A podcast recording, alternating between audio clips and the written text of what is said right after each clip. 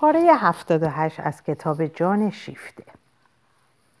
اشتهای مارک آیا بدین آزادی در مرگ خرسند می شود؟ مارک آن را با وحشت و بیزاری قی می کند. هیچ جان و اندیشه‌ای، هیچ زندگی جز آن که در عمل باشد نیست. ولی کجایند آن زنده های راستی؟ و چه خواهند کرد تا زیر یوغی که امروزه همه سرها را فرود می آورد راست بایستند؟ یوغ را در هم بشکن، سقف را بشکاف. تو از عهده این کار به تنهایی بر نخواهی آمد. سر توست که خواهد شکست. باید با دیگران سرکشان متحد شوی. ولی متحد شدن در بند رفتن است. پذیرفتن انضباط حزبی و اصول عقایدی است که احزاب از آن برخورد زره بستند. مارک امتناع می کند. آسیا که او از وی تایید می خواهد شانه بالا می اندازد و به خشکی می گوید هدف را هر که بخواهد وسایلش را هم می خواهد. مارک فریاد برمی آورد این تویی که حرف از تن به بند دادن می زنی؟ آسیا لبخند بدخواهانه ای دارد. دیروز تن به بند می دهم، فردا بند را پاره می کنم. مارک نمی خندد. پیوند ما را هم؟ پیوند میان من و تو را؟ خب چرا نه؟ آسیا سر پیکار دارد. تو اگر آزادی باید آزاد باشی که خودت را پیوند بدهی و از پیوند درآوری. من که اینجورم. آسیا با این چیزها شوخی نکن. آسیا حالت مضطربش را می‌بیند. لبخند می‌زند. و لبخندی مهربان این بار و او را در آغوش می‌گیرد. پسر کوچولو. مارک سبکبار کمی رنجیده خود را به گردنش می‌آویزد. من مرد توام. نه کاملا. خب مگر چه لازم داری؟ من یک مرد لازم دارم. اگر تو بتوانی تو مرد من باش، وگرنه بدا به حال تو. آسیا شوخی می کند، ولی شوخی های آسیا همیشه یک زمینه جدی دارد. مارک می داند. پریشان است. می پرسد به من بگو چه باید بکنم. آسیا می گوید اوه نه، کاریست مربوط به خودت. این نقش مردانه توست. ولی اگر بد تو بدت بیاید، خوش آمدن یا بد آمدنم را بعد به تو خواهم گفت. از پیش نه. تو مردی. پیش از هر چیز کاری بکن. این امتناع از سخن گفتن و بحث کردن، این تهدید معلق، این چشم که بی هیچ سهلنگاری مراقب است و همه اعمال او را قضاوت می کند، این همه یاریگر او در کارش نیست. مارک در تنگناست. با آنکه آسیا به روشنی نمی داند دلش چه می خواهد، مارک بس خوب احساس می کند که زنش از او چیزی می خواهد که او خود نمی خواهد و نمی تواند. مارک می‌بیند که چندی زنش در روزنامه‌ها و در کتاب‌ها، در گفتگوها و در هوای روزگار گند شدت عملی را که از پهلوهای دنیای کهن برمی‌آید بو می‌کشد. از راست و از چپ، همه جا، دور، نزدیک، در آمریکا، در روسیه، ایتالیا، کشورهای بالکان، اروپای مرکزی، این تکان‌های جنون بیشتر نامنظم صورت می‌گیرد. ولی کورترین و خونینترینشان باز یک طغیان زندگی است. هر کاری جز این که بر زمین افتاده باشیم و این طغیان که درون آسیا انباشته می شود موجب می گردد که او با حرصی اعتراف ناکردنی حتی مراقب سربرآوردن انواع فاشیسم باشد که آزادی های کمخون اروپا را با ضربات چماق از پا در می آورد. ولی غریزه گله در او، ندای خون او، بیشتر او را به سوی پیکارهای آجیم شیسه می کشاند. او در یک سراشیب غلبه ناپذیر به سوی سرنوشت‌های خونینی می لغزد که در آن جهانی نوین از راه اعمال زور ساخته و پرداخته می شود. مارک با فراست عشق به خطر افتادهش، واکنش اسرارآمیزی را که در جان آسیا خاموش در گرفته است احساس می‌کند. می‌بیندش که آماده دویدن در این سراشیبی است و می‌خواهد او را نگاه دارد، ولی در خودش آن جرأت نیست که چشم به سراشیبی بدوزد. مارک سرگیجه این آجیم شیسه را دارد و از گفتگو در این باره با آسیا پرهیز می‌کند.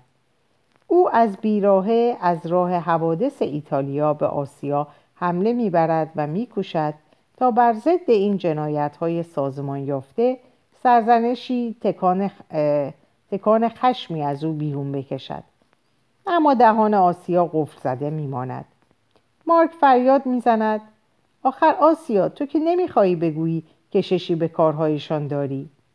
آسیا بیان که حتی خواسته باشد نگاهش کند به درشتی پاسخ می‌دهد: به هر حال بیشتر به آن تا به کارهایی که دیگران نمی‌کنند. از این سخن ضربه‌ای بر قلب مارک می‌رسد. چیزی در پاسخ ندارد. خود بیش از هر کسی می‌داند کاری نمی‌کند. هیچ کاری نمی‌تواند بکند. تندرستیش از لطمه وحشتناک پیش از زناشوییشان قد راست نکرده و آن زناشویی پیشرس آنچه از نیروی بیمارخیز خود که دیوانه‌وار در آن صرف کرده است طوری نبوده که تندرستیش را اعاده کند و مارک پس از یک چند مهلت معافی خود را از نظام مدیون همین بوده است و این او را از سرپیچی از خدمت سربازی چنان که تصمیم گرفته بود و از محکومیت ناشی از آن برکنار داشت. ولی شاید برای او به عافیت نزدیکتر بود که با این خطر روبرو شود. چه احساس پایداریش او را در برابر خود تأمین می‌بخشید. مارک پذیرش خطر را اگر هم هیچ هدفی نمی‌داشت می‌خواست، چه اکنون هیچ چیز مجبورش نمی‌کرد که در برابر خدمت نظام موضع بگیرد و او این را منحصراً از سر مبارزه‌جویی می‌خواست تا خود را تأیید کند. ولی مشاوران دوگانه‌اش او را مانع شده بودند. آسیا از آن رو که خودنمایی مبارزه‌جویی‌های بیفایده را درک نمی‌کرد. باز اگر او مجبور بود که راهی انتخاب کند، هرچند که در این حالت نیز آسیا مانند کمونیستا می‌اندیشید که او وظیفه‌اش آن است که به خدمت نظام درآید تا سلاح‌های دشمن را بگیرد، نه آنکه از آن روی برتابد. مخالفت از دیدگاه عقیدتی با ارتش در نظر آسیا ابلهانه می‌نمود و اما آنت که به عظمت آن پی می‌برد از آن پرهیز داشت که مارک را بدان تشویق کند. چه حس می‌کرد که ایمان مارک به تردید آمیخته است و او در امتناع خیش بیشتر انگیزه خودپسندی دارد تا ایمان صادقانه و دلایل عقلایی پس فراوانی بر آتش می‌داشت که این راه گریز را در پیش بگیرد. بچه‌ای که از راه می‌رسید وظایف سنگین مارک به عنوان رئیس خانواده و همچنین تندرستیش. مارک از خدمت نظام در رفت، ولی از آن خاطره یک خاری در روحیش به جا ماند. تأسف از نبردی که در نگرفت، از یک شکست و آسیا انگشت بر زخم او گذاشته بود. تأسف از آن چه نکرده بود و حس می‌کرد که کوچک شده است. برایش لازم بود که انتقام خود را از راه یک عمل دیگر، اگرچه به گفتار یا به نوشته باشد، بگیرد. ولی چنان که دیده ایم امکاناتش در این زمینه بی اندازه محدود بود. هیچ امکان عمل نداشت، حتی از راه قلم.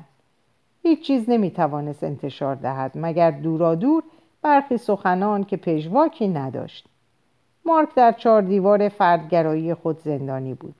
روشنایی تنها از بالا از آسمان خالی می آمد.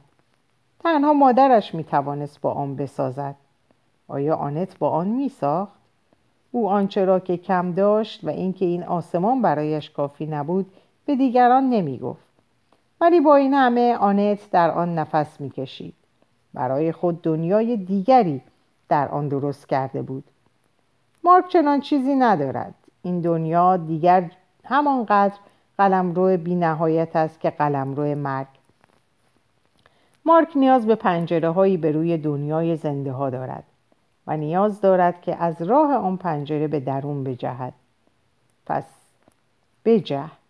مگر نمی بینی که چشم آسیا زیر پلک خود در کمین حرکات توست. تو اگر بالای پنجره بروی او زودتر از تو پایین پریده. آری، مارک دیده است. می‌بیند که این همان چیزی است که آسیا می‌خواهد. انتظار آن را دارد. ولی مارک نمی‌تواند بدان تصمیم بگیرد. آن پایین خشونت است. ستمگری اعمال زور است که مارک بدان کینه دارد. او به ویژه از آن رو بدان کینه دارد که در خون اوست. در خون تبالود او که بس گرایش به ستمگری دارد.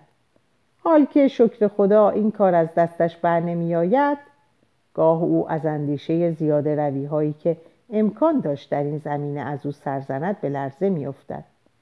از دیگران آن را تحمل نمی کند. مارک همه خشونت خود را در این متمرکز می دارد که یک سر انگوش از آنچه از آن اوست، یعنی هستی خود، به دیگری واگذار نکند. آخ، کاش انقلاب مانند روزگار آن پیش که به صورت آتشبازی در می آمد و خاموش می شد، یک جهش آزاد سرکشی ها بود که در آن هر کسی طغیان خود را در توده مشترک می ریخت. ولی امروز دیگر نظامیش کردند. پنداری سربازخانه است. انضباط به همه چیز گسترش داده می شود. به کارها، به نوشته ها، به اندیشه ها. از دین گرفته تا فلسفه و علوم که کاهنان نوخاسته داس و چکش مدعی رهبری آن هستند. مگر آنان بر ضد فرضیه های آزاد فیزیک و انرژیتیک معاصر که از شیارهای انجیل مارکسیستی ماده‌گرا به در می روند فریاد تکفیر بر نداشتند؟ و آنان اگر بر آنند که سال یکم انقلاب همان سال یکم هجرت باشد، شاید در نقش خود باشد.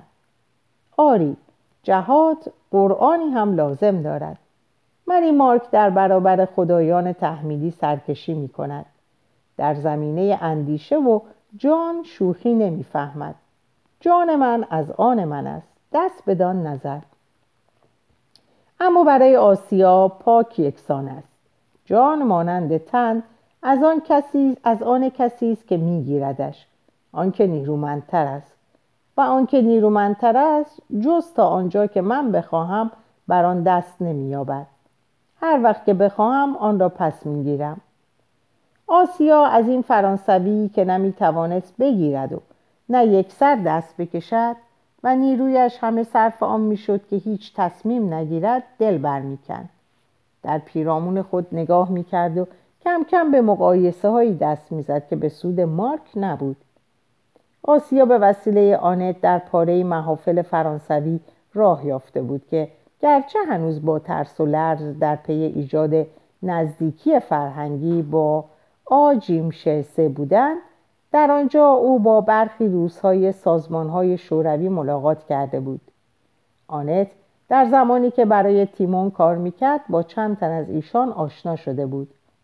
آنها فرصت آن یافته بودند که بررسیش کنند و اینک فرصت بررسی عروسش را نیز به خود دادند. آسیا برای یک نمایشگاه بین‌المللی هنرهای تزئینی که در پاریس تدارک می‌شد، چند سفارش ترجمه از روسی به دست آورد.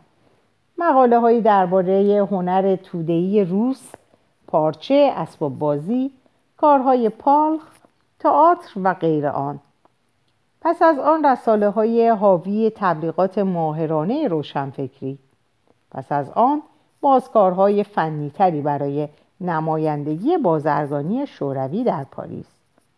آسیا ابتدا کارها را در خانه انجام داد. آنگاه پس از یک دوران مراقبت روی هم طولانی و تایید این بررسی به وسیله گواهی یکی از دوستان زمان کودکی آسیا که اکنون در سفارت شوروی کار میکرد و دورا دور و تا اندازه‌ای با خویشتنداری آسیا را میدید، در با احتیاط نیمه باز شد و آسیا به اتاق انتظار پذیرفته شد.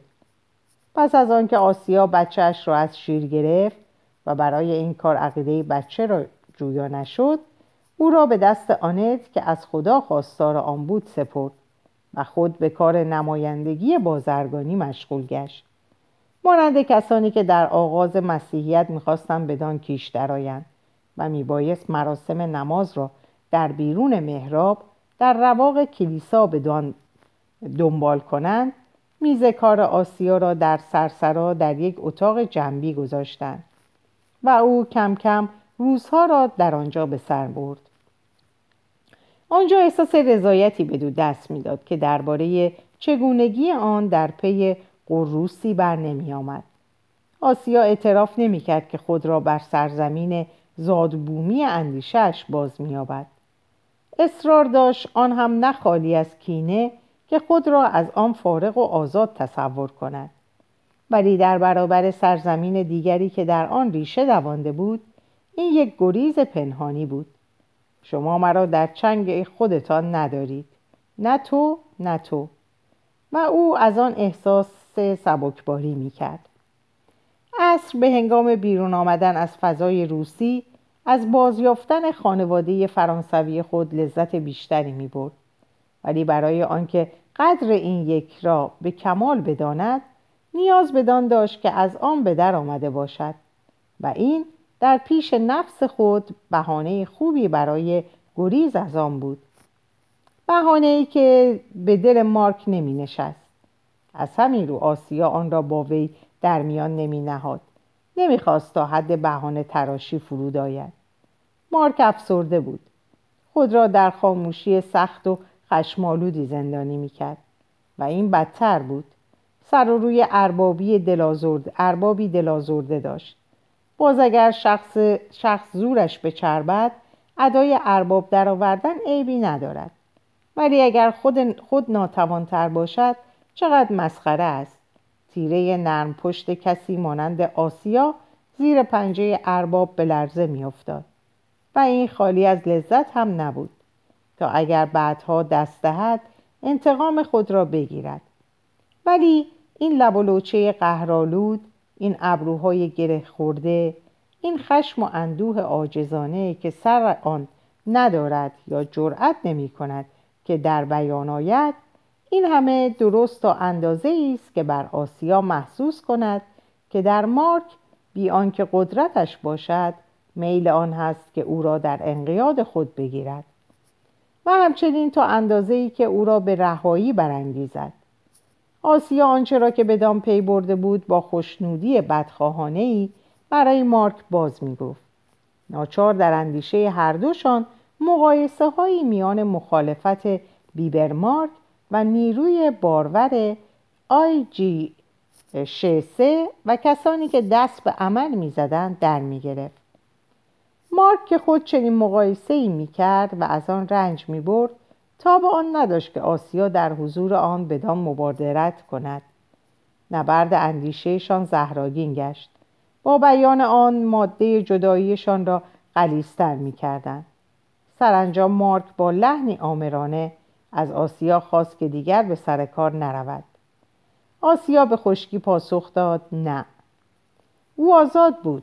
چه شیوه شگرفی برای تایید آزادی خویش.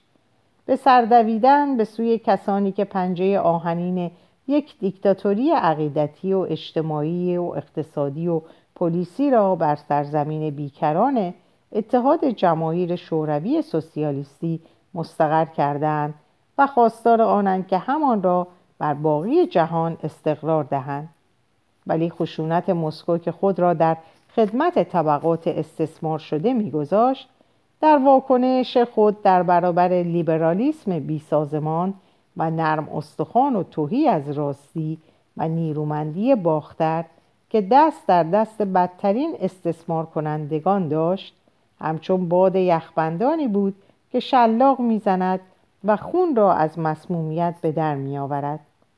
این خشونت مغز سنگین گشته و زنگ خورده فرانسه را از آلودگی اندیشه تهی از اراده پاک می کرد. هیچ انقیادی نفرت انگیزتر از آن نیست که با فریب دادن خود می پذیرد یا آنکه قهر می کند بی آنکه مردانه سر به شورش بردارد و انقیاد باختر زمین چنین است. آسیا زیر ران سفت و سخت یک دیکتاتوری که بر گرده ملت‌ها سوار است و آنها را به سوی پیروزی می‌برد، خود را آزادتر حس می‌کرد تا در چهار دیواری یک دموکراسی دروغین که گله‌های خود را در آنجا به چرا وامی‌دارد، یا میگذاردشان که از گرسنگی جان دهند، بیان که مجازشان دارد که از آن بیرون آیند و دست به عمل زنند، به انتظار آن دم که سرنوشتشان را به میل خود تعیین کنند، یا برای جنگ، یا برای صلح، یا برای پشمچینی، یا برای عرضه بر بساط قصاب. اگر به آسیا اطمینان می‌دادند که در حق او و کسانش رفتار مساعد و ممتازی خواهند داشت، کاری که این دموکراسی‌ها در مورد جیره‌خواران مطبوعات و مجلس نمایندگان یا برای گروه برگزیدگان پروار می‌کنند، آسیا مراهمشان را به روی خودشان تف می‌کرد.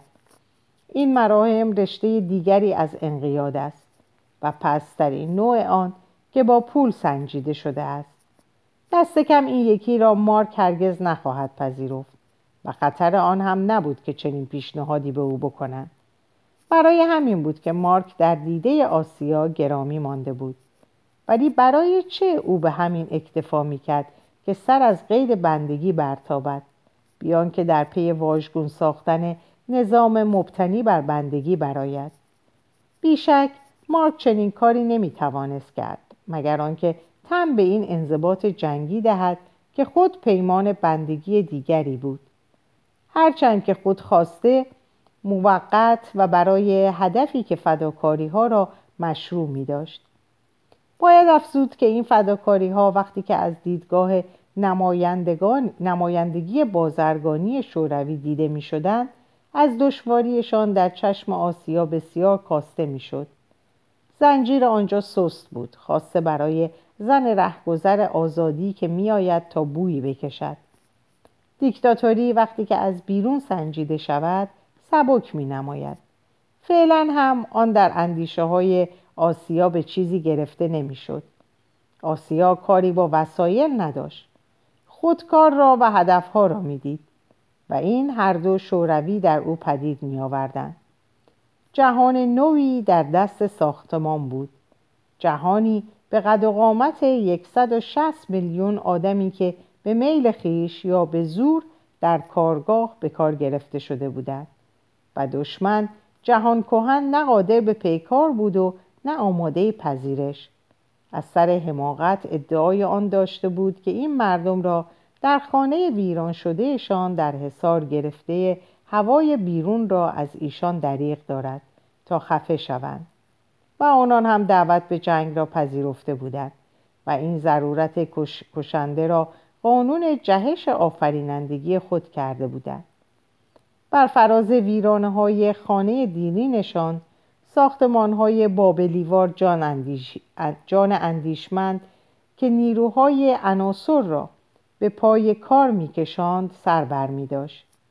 نخستین طرح برنامه‌های بزرگ در کار آماده شدن بود و از آن میبایست این گروه غول‌های پیش از تاریخ به در آید، امثال دنیپروستوری، اوتوستوری، ماگنیتوگورسک که با خرطوم‌ها و دندان‌های خود در خون آب و هوا و زمین میکاوند، و نیز همه آن توده‌های کارگر که گله‌های بزرگ کوره‌های آهنگدازی کارخانه‌ها و سدهای قولاسا را میچرانند.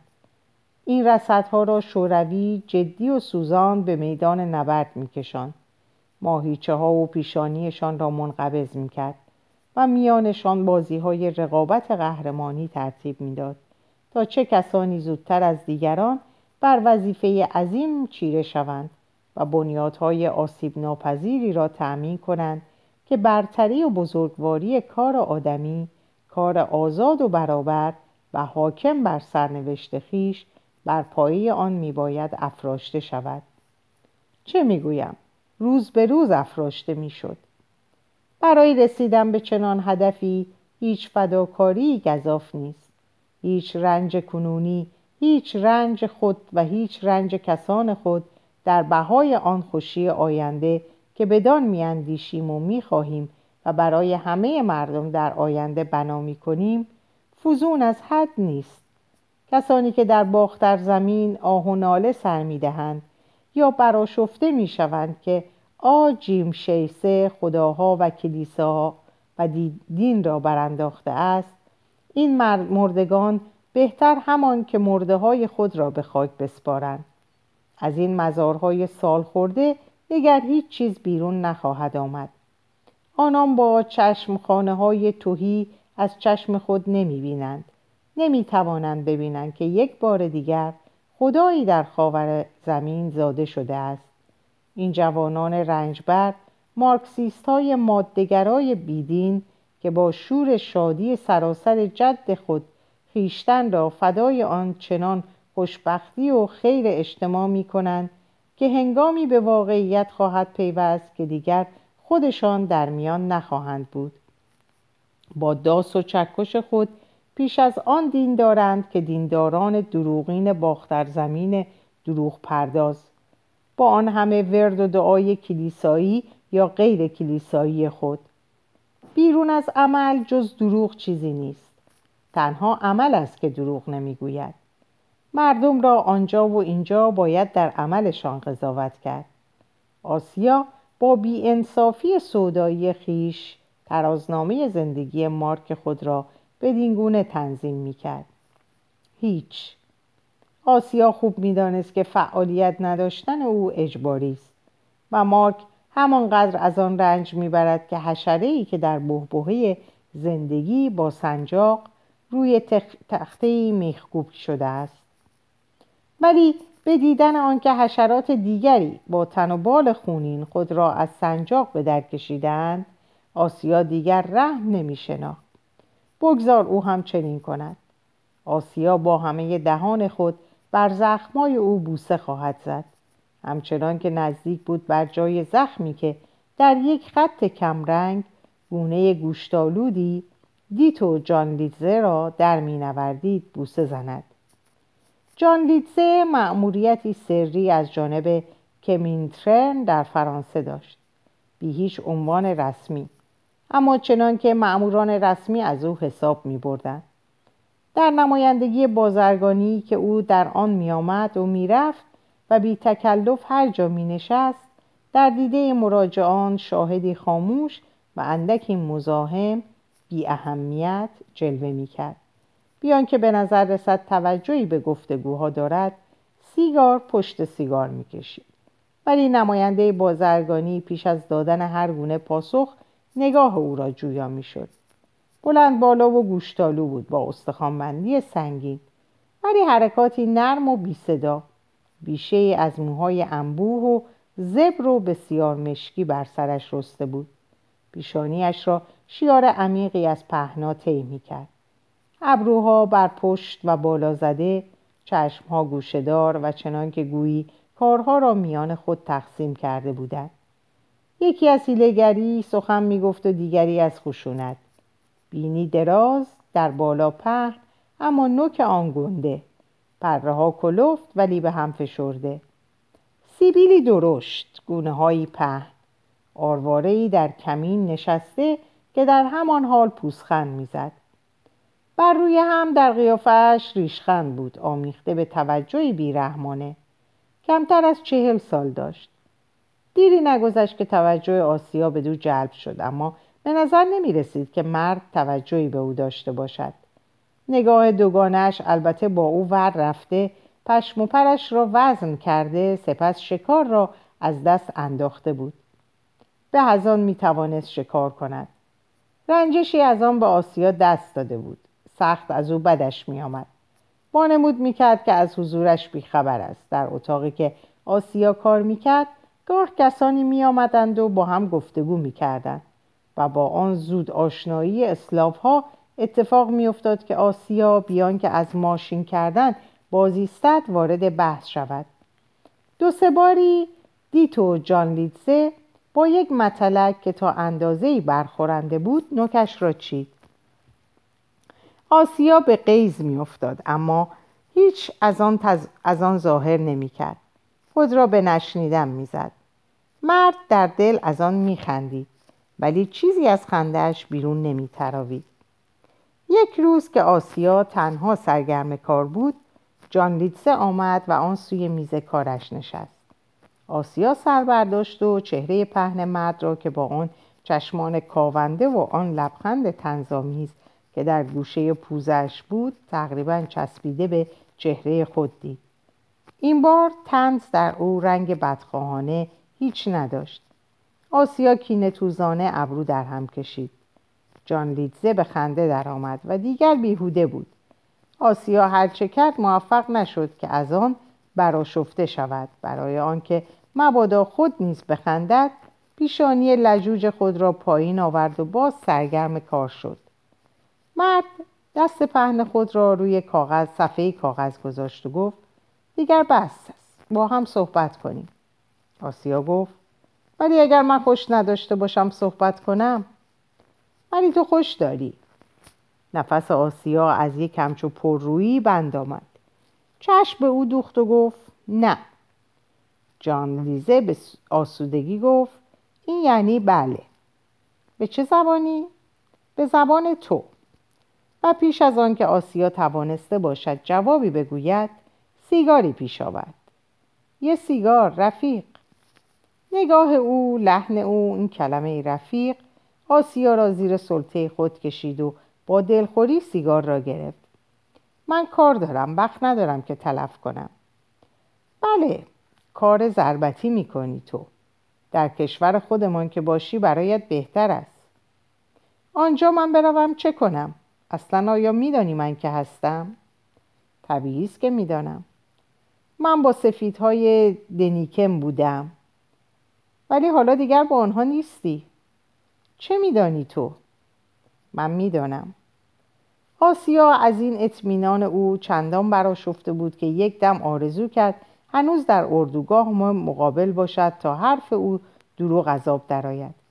ولی آسیا بیش از اینها با خود راست و بیغش بود. ناچار شد به همین اکتفا کند که نگاه خشمناکی به دو بیفکند. گلوی دیتو از خنده بی صدای خیش می جنبید. آسیا ماشینبار سیگار خود را با سیگار دیتو روشن کرده بود و با غیظ آن را می جوید.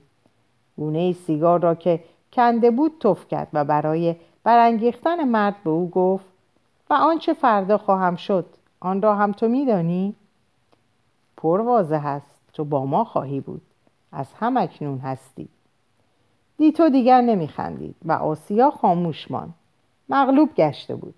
آن دو یک دم بیان که سخن بگویند به سیگار خود پک زدند. آسیا رو به پنجره نگاه میکرد. کاملا روشن بود. تنها از این سو بود که آسیا میتوانست برود، به سوی میدان عمل یک ملت، ملت خود او. آنجا مدتها بود که آسیا این را میدانست، ولی دیتو نخستین کسی بود که آن را به جای او و به صدای بلند میگفت. آسیا باز کوشید تا ایستادگی کند. گفت و چنان بود که گویی با خود حرف میزد: من به هیچ یوغی نمیتوانم گردم بنهم. ترجیح میدهم بمیرم تا آنکه استقلال خودم را فدا کنم. آن همه رنج برای حفظ آن بردم. دیتو به طنز گفت: و تو شوهر کردی. شوهرم مثل خودم است، مثل من فکر میکند. دیتو به ریشخند تکرار کرد: و او زن گرفت. آسیا خواست این ضربه را رد کند. با دغلی گفت: دوتایی که باشیم قوی تریم. و چقدر بیشتر، با 160 میلیون نفر. این همان چیزی بود که آسیا می اندیشید، ولی فردگرایی در او این اندیشه را کنار می زد. من که نمی توانم به 160 میلیون نفر شوهر کنم. برای چه نه؟ برو و پهلوی پهنی داری. دارم، ولی خوشم نمی آید. خوشت خواهد آمد. آسیا به ناخواه این لحن گفتگو را پذیرفته بود. ناچار می بایست ادامه دهد. بر زبانش گذشت و گوشایش از شنیدن آن در تعجب افتادند. رفیق، آنچه من خوشم می آید به خودم مربوط است. لطف کن و به آنچه به خودت مربوط است بپرداز. تو به من مربوطی. آنان چانه ها بر مشت‌های خود تکیه داده در حالی که دود سیگار خود را به سوی همدیگر روانه می‌کردند، چشم در چشم یکدیگر دوختند. آسیا گفت: چه رویی داری؟ دارم. چه می‌خوای از من؟ می‌خواهم که به ما خدمت کنی. کلمه خدمت در شناسنامه من نیست. هست. تو نمیتوانی درست بخوانی. آسیا برآشفت. دیر زمانی بود که این لحن گستاخ اعتماد به نفس او را از خود به در میکرد. مشت بر میز کوفت و فریاد زد: آخر اختیار من به دست توست یا خودم؟ نه تو نه من. قانون. کدام قانون؟ قانون طبیعت، قانون پیکار. تو یا بر ضد ما هستی یا همراه ما. بر ضد ما نمیتوانی باشی. توانستم باشم. نتوانستی. سر لجم نیار وگرنه همه کارهایی را که کردم برایت حکایت میکنم. بیفایده است. میخوایی که خودم در این باره اطلاعاتی به تو بدهم؟ دیتو به سوی او خم شد و با صدای آهسته و گفتاری مقطع دندانها روی سیگار خود فشرد و در هم و بر هم نیم دوجین حوادث کوچکی را که آسیا میپنداشت تنها خود از آن خبر دارد یا با کسانی که همدست یا قربانی آن بودند از میان رفته است به رخش کشید.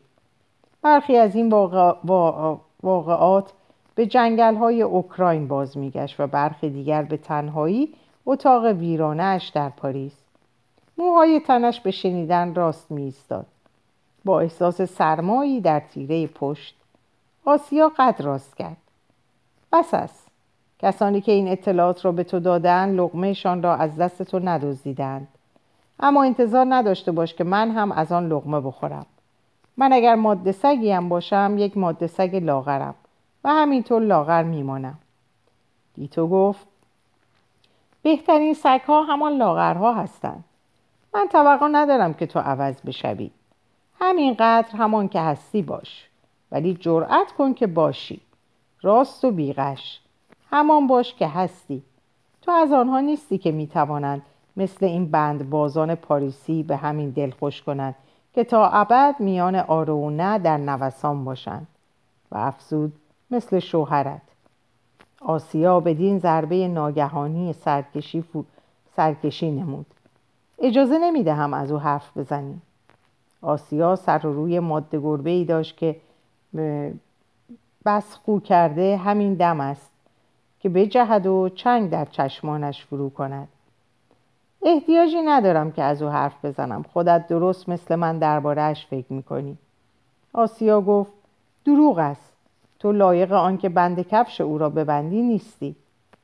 دیتو ریشخند کنان گفت: این افتخاری است که من به تو واگذار می‌کنم، ولی انگار که کفش‌هایش درست هم بسته نیست. تو حتی در اتاق خواب من جاسوسی می‌کنی؟ دیتو سیگارش را دیگر دود کرده بود. بازوی آسیا را در دست گیره مانند خود گرفت و با لحنی ساده ولی جدی گفت: بچه جان، دیگر بازی بس. بی دلخوری حرفمان را بزنیم. ما هر چیزی که میتوان برای ما مفید باشد حق داریم، یا این حق را به خودمان میدهیم که زیر نظرش بگیریم. ولی احتیاجی به عینک نیست تا بتوان دید که تو و او برای آن ساخته نشده اید که یک عرابه را با هم بکشید. بگذار حرفم را بزنم. من از همپالکی تو بد نمیگویم. همه خوبی ها را دارد یا که ممکن است داشته باشد، ولی این خوبی ها همان نیست که تو داری و این تویی که در میان مال بند جفتک میزنی. حق هم با توست. آسیا گفت: تقصیر از من است. او هدف را به همان خوبی من میبیند. از رفتن به سوی آن هم ترسی ندارد. پردل است، بیش از من، ولی هوش او بیش از آنچه باید زیر بار این اندیشه های باختری است که دست و پا گیرد و انسان را از پیش رفتن مانع میشوند.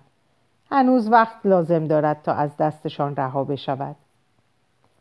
ما وقت نداریم. او باید تصمیم بگیرد. یا تو تصمیم بگیر، یا بیارش پیش ما، یا ولش کن. دیگر روزگار هملت‌های جوان نیست که بر لبه گورستان ایستاده‌اند. بودن یا نبودن. آنکه نمیخواهد باشد باید به خاکش سپرد. تو او را از سوراخ گور بیرون بیار، یا که آن تو فروش کن. ولی پیش از هر چیز خودت از آنجا بیرون بیا و بیا. برایش جانشین هایی پیدا خواهی کرد. آسیا با تحقیر وراندازش کرد. تو؟ من یا یکی دیگر، هر که شد. من داوطلب جانشینی نیستم. کار بهتری در پیش دارم و همچنین تو. وقت خودت را به چیزهای پوچ تلف نکن. آسیا گفت گول بی شاخ و دم و خود را کنار کشید و از جا برخاست. دیتو در کنار میز نشسته مانده بود. ناراحت میشوی بشو، من آنچه هست همان را میگویم. سراسر داستانهای خصوصی تو در برابر داستان بزرگی که ما باید بنویسیم هیچ است. وقتی که شکم گرسنه است باید بهش خوراک رسان، ولی دیگر خفقان بگیر. او چیزی جز شکم نیست و ما آدمی را به تمامی داریم که باید بهش خدمت کنیم. این میلیون ها موجود گرسنه و نه تنها گرسنه نان و محبت، بلکه همچنین روشنایی و آزادی.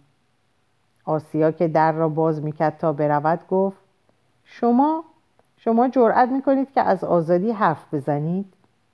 و پیش از آن که در بسته شود شنید ما بله جرأت میکنیم. کسانی که دیگر قادر نیستند به تنهایی تا آن بالا بروند به زور بالاشان میبریم. آسیا در را به هم کوفت. نه. و در اینجا به پایان این پاره میرسم. براتون شب و روز و اوقات خوبی رو آرزو میکنم و به خدا میسپارمتون. خدا نگهدارتون باشه.